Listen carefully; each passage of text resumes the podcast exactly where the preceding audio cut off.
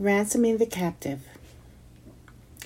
Although the preacher had asked for every head to bow and for every eye to close, Jas Sanders kept her eyes wide open. Closed eyes meant visions and flashbacks.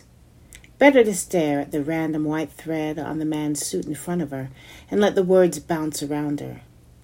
With determined, determined focus, Jas kept her eyes glued to the string, white against the austere dark blue of the man's suit jacket, letting her mind wander.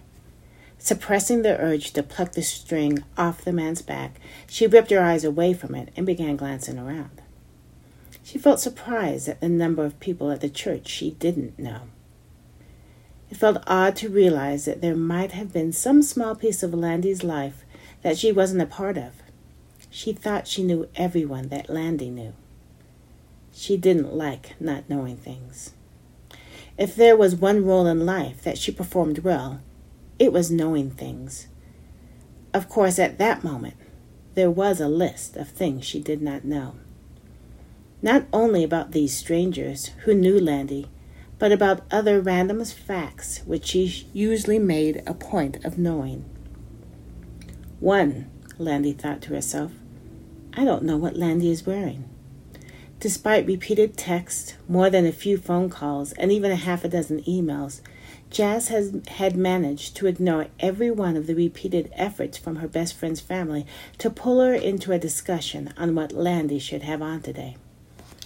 With each buzz, ring, and ding of her phone or computer, Jas had calmly and deliberately deleted each attempt at communication before having to make a mad dash to the bathroom to throw up after the final keystroke. Two, Jas thought, mentally ticking off a finger. She didn't know what Mrs. Lewis's face looked like right now.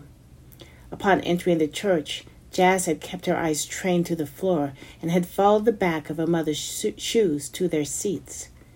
When Landy's family had walked in, she'd kept her eyes averted. The other items she was clueless about appeared in rapid succession in her head. Three, she did not know how many bouquets of flowers there were, Four, or how many of her classmates had shown up, which, under normal circumstances, would have been key importance to her.